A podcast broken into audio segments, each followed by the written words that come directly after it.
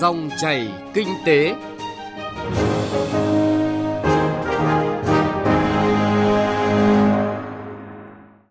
Xin chào quý vị và các bạn. Thưa quý vị và các bạn, chương trình Dòng chảy kinh tế hôm nay có những nội dung chính sau đây. Cảnh báo rủi ro xuất nhập khẩu những tháng cuối năm. Cần cơ chế tài chính ưu đãi để thúc đẩy doanh nghiệp đầu tư và thị trường tiết kiệm năng lượng. Thưa quý vị và các bạn, từ đầu năm nay, thị trường quốc tế diễn biến phức tạp với nhiều biến động khó lường. Căng thẳng Nga-Ukraine ảnh hưởng tiêu cực đến hệ thống kinh tế tài chính toàn cầu, tác động mạnh đến giá năng lượng và các hàng hóa cơ bản, làm trầm trọng thêm hệ lụy của sự đứt gãy chuỗi cung ứng toàn cầu. Ngân hàng trung ương các nước cũng đẩy nhanh quá trình thắt chặt chính sách tiền tệ, tăng lãi suất điều hành nhằm kiểm soát áp lực lạm phát tăng cao kỷ lục trên toàn cầu và thị trường tài chính tiền tệ biến động mạnh. Những diễn biến này ảnh hưởng đến thị trường tiền tệ và tỷ giá đồng Việt Nam.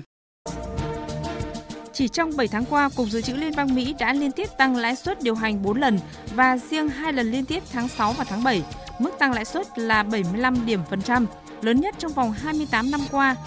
Đồng đô la Mỹ trên thị trường quốc tế tăng giá mạnh, khiến đồng tiền của nhiều nền kinh tế bị mất giá mạnh. Đồng thời cũng tác động bất lợi tới cân đối cung cầu ngoại tệ và tâm lý thị trường trong nước, gây áp lực đối với sự ổn định của tỷ giá và thị trường ngoại tệ. Tỷ giá đô la Mỹ so với đồng Việt Nam không có xu hướng giảm như năm 2021. Thống kê tỷ giá bán ngoại tệ của Ngân hàng Nhà nước từ đầu năm cho đến ngày 1 tháng 8 cho thấy 1 đô la Mỹ bằng 23.400 đồng, tăng 1,1% và ước làm tăng dư nợ chính phủ bằng đô la Mỹ khoảng 5.000 tỷ đồng so với cuối năm 2021. 1 euro bằng 24.385 đồng, giảm 9,5% và ước làm giảm dư nợ chính phủ khoảng 17.000 tỷ. Một yên Nhật bằng 180 đồng, giảm 13% và ước làm giảm dư nợ chính phủ khoảng 45.000 tỷ. Như vậy, chỉ tính riêng biến động tỷ giá của ba loại đồng tiền chính là đô la, Mỹ, Yên Nhật và euro, dư nợ chính phủ tính đến cuối năm 2022 ước giảm khoảng 57.000 tỷ đồng, tương đương giảm 2% so với dư nợ cuối năm 2021. Ngoài ra hiện nay, khối lượng vay vốn trong nước của chính phủ chiếm 90%, vay vốn nước ngoài chỉ chiếm khoảng 10% tổng giá trị hàng năm. Không những vậy, các khoản vay trong nước của chính phủ có xu hướng tăng nhanh và chiếm vai trò chủ đạo, nợ nước ngoài giảm dần, từ đó giúp làm giảm rủi ro về tỷ giá, đảm bảo an toàn nợ công và an ninh tài chính quốc gia.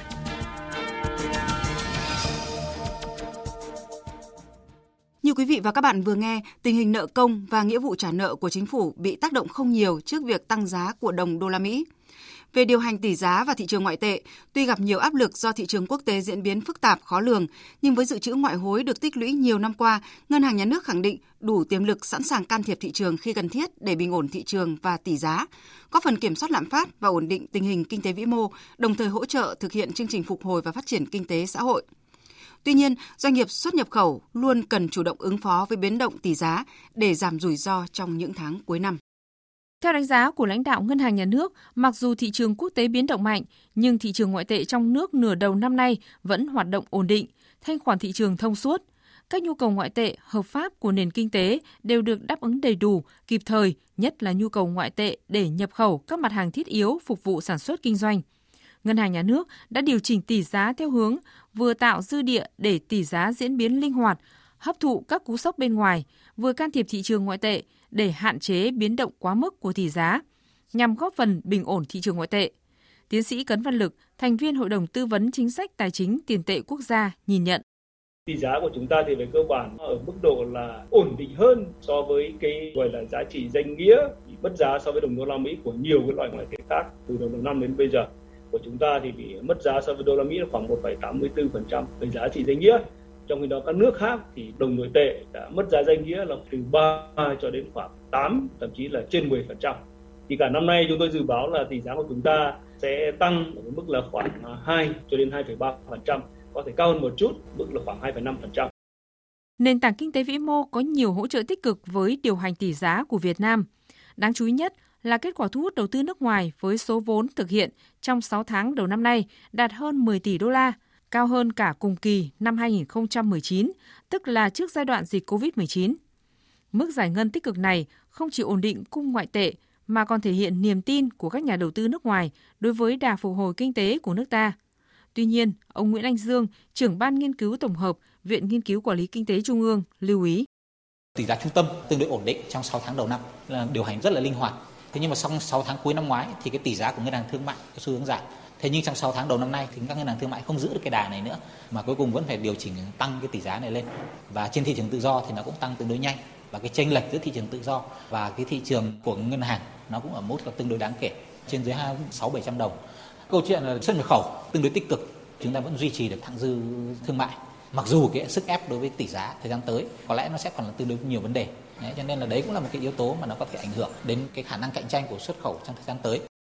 có thể nói, thách thức xuất nhập khẩu 6 tháng cuối năm là làm thế nào duy trì năng lực cạnh tranh của hàng hóa Việt Nam với hàng hóa trong khu vực, vì cơ cấu xuất khẩu tương đối tương đồng. Chuyên gia kinh tế Nguyễn Chí Hiếu nhận định. Vấn đề tỷ giá cũng đang được cân nhắc kỹ lưỡng. Tỷ giá USD trên Việt Nam đồng đã tăng từ đầu năm. Đặc biệt tỷ giá tăng mạnh trong tháng 6 là tháng phép tăng lãi suất và đẩy giá trị của đồng bảng xanh lên. Tỷ giá của tiền đồng dĩ nhiên tăng có lợi cho xuất khẩu mà xuất khẩu là một trong những cái cột trụ quan trọng nhất của nền kinh tế Việt Nam. Thế nhưng tỷ giá tăng cũng sẽ làm tăng giá nhập khẩu và cũng làm gia tăng nhập khẩu lạm phát từ các nước xuất khẩu hàng sang Việt Nam. Đặc biệt chuyên gia cảnh báo trong giai đoạn ngắn hạn, đồng Việt Nam đang có xu hướng mất giá so với đô la Mỹ nhưng lại mạnh hơn tương đối so với những đồng tiền khác như yên Nhật hay đồng tiền chung châu Âu euro. Do đó, những doanh nghiệp vay nợ nhiều bằng đô la sẽ bị ảnh hưởng trong ngắn hạn do chênh lệch tỷ giá. Ngược lại, những doanh nghiệp vay nợ nhiều bằng đồng euro hay đồng yên thời gian tới có thể tăng lợi nhuận tài chính do đánh giá lại chênh lệch tỷ giá. Tuy nhiên, những doanh nghiệp có thị trường xuất khẩu lớn tại Liên minh châu Âu hay Nhật Bản sẽ chịu bất lợi bởi thu về những đồng tiền đang mất giá mạnh. Chuyên gia kinh tế Lê Duy Bình khuyến nghị với các doanh nghiệp. Đây chúng ta chủ yếu là so với đồng đô la Mỹ là tỷ giá của chúng ta là đồng tiền Việt Nam đang giảm giá một cách rất là mạnh mẽ. Thế nhưng mà chúng ta có thể thấy rằng là đồng tiền Việt Nam hiện nay đang tăng giá với một loạt đồng tiền khác, ví dụ như đồng euro chẳng hạn Thế như vậy thì những cái doanh nghiệp ở những đối tượng khác nhau thì hiện nay đang chịu những cái ảnh hưởng khác nhau. Họ chịu ảnh hưởng một cách ngược chiều. Chưa nói là những cái doanh nghiệp xuất khẩu và doanh nghiệp nhập khẩu. Những cái doanh nghiệp mà ký hợp đồng nhập khẩu hoặc ký hợp đồng xuất khẩu với thị trường EU, một thị trường một xuất nhập khẩu đến khoảng 17 tỷ đô la Mỹ của chúng ta hiện nay thì nó có một tác động hoàn toàn khác. Thế như vậy những cái thông điệp cho những nhóm doanh nghiệp khác nhau Hàn Quốc hiện nay là cái tỷ giá của đồng Việt Nam hiện nay cũng đang tăng so với đồng won của Hàn Quốc. Thế như vậy thì cái giao dịch này nó cũng sẽ khác so với lại đồng đô la Mỹ. Thì tôi nghĩ rằng là chúng ta có lẽ có những cái thông điệp để đến những nhóm doanh nghiệp khác nhau, đang có những hoạt động khác nhau và như vậy, khi họ làm ăn với Hàn Quốc, họ có những cái phương án kịch bản kinh doanh khác nhau. Khi làm ăn với EU họ có những kịch bản khác nhau khi mà làm với đồng yên Nhật, khi đồng yên Nhật mà có một cái tỷ giá mà cũng đã có thay đổi đột biến so với đồng Việt Nam. Như vậy, Ngân hàng Nhà nước khẳng định sẽ tiếp tục nỗ lực điều hành đồng bộ thanh khoản đồng Việt Nam, hỗ trợ sự ổn định của tỷ giá, thị trường ngoại tệ và mặt bằng lãi suất. Theo đó, tỷ giá sẽ được giữ ở mức độ phù hợp nhằm góp phần thực hiện mục tiêu nhất quán của chính phủ là ổn định kinh tế vĩ mô, kiểm soát lạm phát. Nhưng từ phía doanh nghiệp, cần chủ động có kịch bản ứng phó với biến động của tỷ giá theo các đồng tiền, thích ứng với từng thị trường xuất nhập khẩu. Đó là giải pháp tích cực và hiệu quả để phòng ngừa và giảm thiểu rủi ro tỷ giá có thể xảy ra khi giao thương quốc tế trong những tháng cuối năm nay, trong bối cảnh kinh tế thế giới còn nhiều phức tạp và khó lường.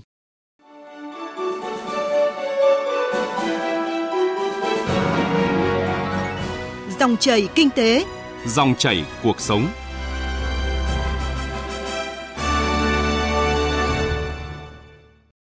Chuyển sang một vấn đề kinh tế đáng chú ý khác. Thưa quý vị và các bạn, Việt Nam đã phải nhập khẩu than cho sản xuất điện và sẽ nhập khẩu khí LPG từ đầu năm 2023. Đẩy mạnh phát triển năng lượng tái tạo gắn với sử dụng hiệu quả, tiết kiệm năng lượng, tiết kiệm điện được coi là hai trụ cột chính trong đảm bảo an ninh năng lượng quốc gia. Theo quyết định số 280 năm 2019 của Thủ tướng Chính phủ về chương trình quốc gia về sử dụng năng lượng tiết kiệm và hiệu quả, Mục tiêu đặt ra là giảm tiêu thụ năng lượng từ 8 đến 10% so với tổng tiêu thụ năng lượng toàn quốc trong cả giai đoạn 2019-2030. Theo các chuyên gia, để đạt được mục tiêu này thì cùng với đẩy mạnh truyền thông chuyên sâu về vai trò của tiết kiệm năng lượng, rất cần có các cơ chế chính sách về tài chính phù hợp để thúc đẩy doanh nghiệp đầu tư vào các hoạt động tiết kiệm năng lượng. Phóng viên Nguyên Long thông tin. Xây dựng các cái cơ chế về tài chính để thúc đẩy tiết kiệm năng lượng tức là đối với các cơ sở sử dụng năng lượng mà muốn tiếp cận được các cái nguồn tài chính à, ưu đãi rồi là muốn có những cái hỗ trợ về nguồn vốn, về cơ chế tài chính để đầu tư thay thế công nghệ dây chuyển sử dụng năng lượng bằng các công nghệ tiên tiến tiết kiệm năng lượng thì chúng ta cũng cần phải có cái cơ chế về tài chính khuyến khích để tạo cái điều kiện để cho các doanh nghiệp chuyển đổi từ nhận thức sang hành động. Đó là một trong năm giải pháp quan trọng được ông Trịnh Quốc Vũ, Phó Tránh Văn phòng Ban Chỉ đạo Tiết kiệm Năng lượng, Phó Vụ trưởng Vụ Tiết kiệm Năng lượng và Phát triển Bền vững Bộ Công Thương chia sẻ nhằm triển khai có hiệu quả chương trình quốc gia về sử dụng năng lượng tiết kiệm và hiệu quả giai đoạn 2019-2030, gọi tắt là chương trình VNEP 3. Chương trình VNEP 3 đặt ra các mục tiêu rất cụ thể, như đến năm 2030 sẽ giảm mức tổn thất điện năng xuống dưới 6%, giảm mức tiêu hao năng lượng trung bình trong các ngành công nghiệp so với giai đoạn 2015-2018, tức là giai đoạn thực hiện chương trình VNEP 2. Đối với ngành thép là giảm từ 5 đến 16,5%, ngành hóa chất là hơn 10%, nhựa khoảng 25%, xi măng là hơn 10%, dệt may khoảng 7%, giấy từ 10 đến 18,5%, vân vân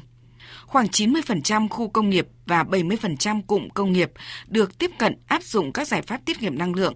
giảm 5% tiêu thụ xăng dầu trong ngành giao thông vận tải, dán nhãn năng lượng 50% các sản phẩm vật liệu xây dựng có yêu cầu cách nhiệt và 100% các tỉnh thành phố trực thuộc trung ương xây dựng và phê duyệt chương trình sử dụng năng lượng tiết kiệm và hiệu quả. Theo các chuyên gia, tiềm năng tiết kiệm năng lượng trong doanh nghiệp, đặc biệt là khối doanh nghiệp sản xuất công nghiệp là rất lớn, có thể khai thác lên tới 20 đến 30%. Tuy nhiên, việc đầu tư đổi mới công nghệ hiện đại, thay thế máy móc tiêu tốn ít năng lượng hơn lại chưa được quan tâm đúng mức.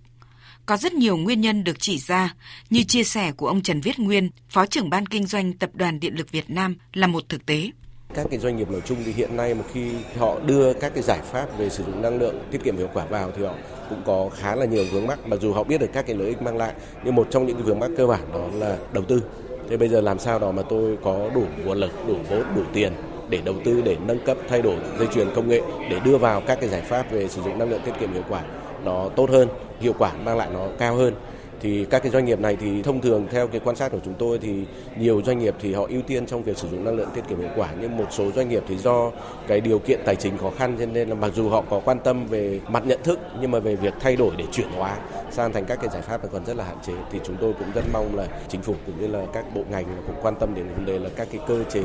để khuyến khích mà cụ thể luôn là thông qua cái việc là hỗ trợ tài chính, ví dụ như là cơ chế cho phép họ là vay ưu đãi trong việc mà các doanh nghiệp này là áp dụng các cái giải pháp sử dụng năng lượng tiết kiệm hiệu quả rồi các quy trình thủ tục của các cái ngân hàng thương mại. Mà khi cho các doanh nghiệp này vay thì là cũng phải đơn giản nhất có thể để làm sao đó mà tạo điều kiện cho doanh nghiệp tiếp cận các cái nguồn vốn này một cách là thuận lợi. Chứ không mà nó vướng mắc nhiều quá, nó quy trình nó nhiều khê quá thì dẫn đến là doanh nghiệp mặc dù họ rất là mong muốn nhưng mà khi gặp các cái thủ tục phức tạp như vậy thì nó cũng làm hạn chế cái việc mà tiếp cận các cái công nghệ của họ. Theo tính toán, phát thải khí nhà kính từ ngành năng lượng chiếm khoảng 63% tổng phát thải khí nhà kính của Việt Nam năm 2010 và sẽ chiếm khoảng 73% vào năm 2030, khoảng 80% vào năm 2045. Theo các cam kết của Việt Nam, việc giảm tiêu thụ năng lượng vừa giúp giảm phát thải trực tiếp trong quá trình sử dụng năng lượng, vừa giúp giảm phát thải trong quá trình sản xuất thêm nhiều nguồn năng lượng mới.